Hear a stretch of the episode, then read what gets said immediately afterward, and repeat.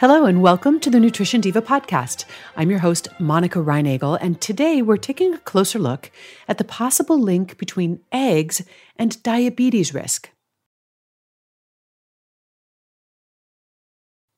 Amanda recently asked me to comment on a study showing that eating five or more eggs a week could triple your risk of developing type 2 diabetes. And this study was highlighted in an online video that was posted by a medical doctor who's also a well known proponent of the vegan diet. Although this particular commentator always cites published research to support his points, he can be very selective about the studies that he highlights. He tends to cherry pick those that support his point of view and ignore those that don't. And to be fair, this is something that we are all somewhat liable to do and need to guard against. Upon closer inspection, this study did not actually find that people who ate a lot of eggs were more likely to develop diabetes. Rather, it showed that people who had been diagnosed with diabetes reported eating more eggs than those who hadn't. It's a subtle difference, but an important one. Interestingly, this study didn't collect any information about other aspects of their diet, just eggs. They didn't ask, for example, how much bread, pasta, potatoes, soda, meat, fried foods, sweets, or for that matter, vegetables they consumed. So you have to wonder whether there might have been some other aspects of their diets that could have played a role here.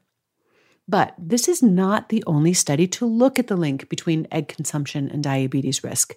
So, what do the others say? Well, there are some other studies which have also found a positive correlation between egg consumption and diabetes risk. But in these other studies, those who ate the most eggs had a 20 to at most 50% increase in their relative risk. So the 300% increase that's highlighted in the doctor's video appears to be an outlier, to say the least. But that's not even the end of the story. I also found at least one study showing that people who ate the most eggs had a lower risk of type 2 diabetes. And there were plenty of other studies finding no association between egg consumption and diabetes risk. And now back to our topic for today. If you already know that you either do or don't want to eat eggs and you're simply looking for a research study to support your point of view, well, then you can choose the study that confirms your conclusion. But if you're trying to decide whether or not eggs are a good choice for you based on the research, you're likely to feel a little frustrated. With so much conflicting data, what are we supposed to conclude? Well, that's where meta analyses come in particularly handy. By pooling the results of lots of different studies on the same question, we can improve the statistical power of those smaller studies and compensate for various design flaws. And most importantly, we can clarify inconsistent results, which is what we're seeing here. And in 2016, researchers pooled data from 12 different studies, which together involved almost a quarter of a million people. And they found virtually no relationship between egg consumption and diabetes risk. A second meta analysis, published just last year in 2017, which involved half a million subjects, also found no relationship. So, what do we do with this research?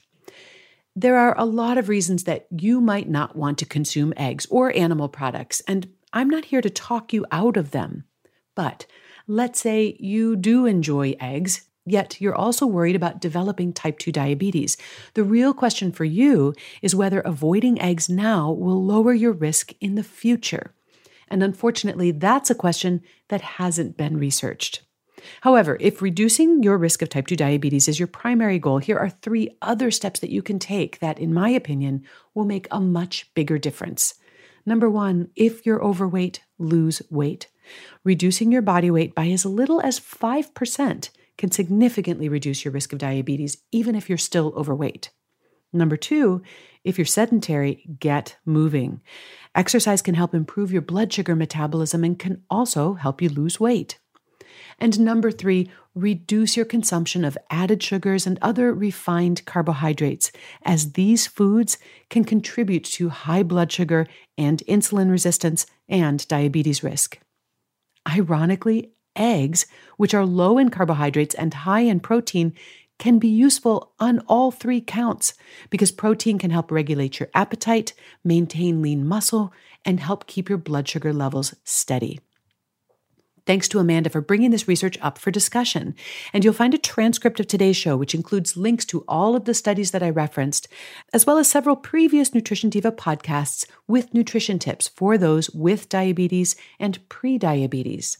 And if you have a question or a study that you'd like me to weigh in on, you can post it on our website or on the Nutrition Diva Facebook page. Even better, join me for one of my live nutrition Q&A sessions. They're broadcast on Friday afternoons on Facebook, and I'd love to see you there. Have a great week and remember to eat something good for me.